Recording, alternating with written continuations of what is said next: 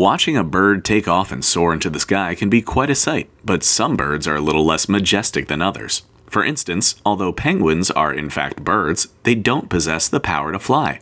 But if they're really birds, why can't penguins fly? The answer lies in evolution. Penguins live in Antarctica, a frozen continent at the southernmost end of our planet. It's very difficult for anything to live in Antarctica since it's so darn cold. But penguins have survived thanks to their thick skin and insulating layers of blubber, or fat. There aren't really any other creatures wandering around down by the South Pole, which means that penguins have never had any natural land predators, so they never had to use their wings to escape being eaten.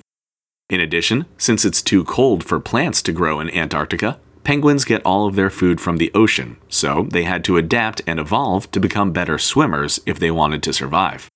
So, while penguins may have been able to fly at one point in the past, their environment means it made more sense for penguins to focus on becoming better swimmers.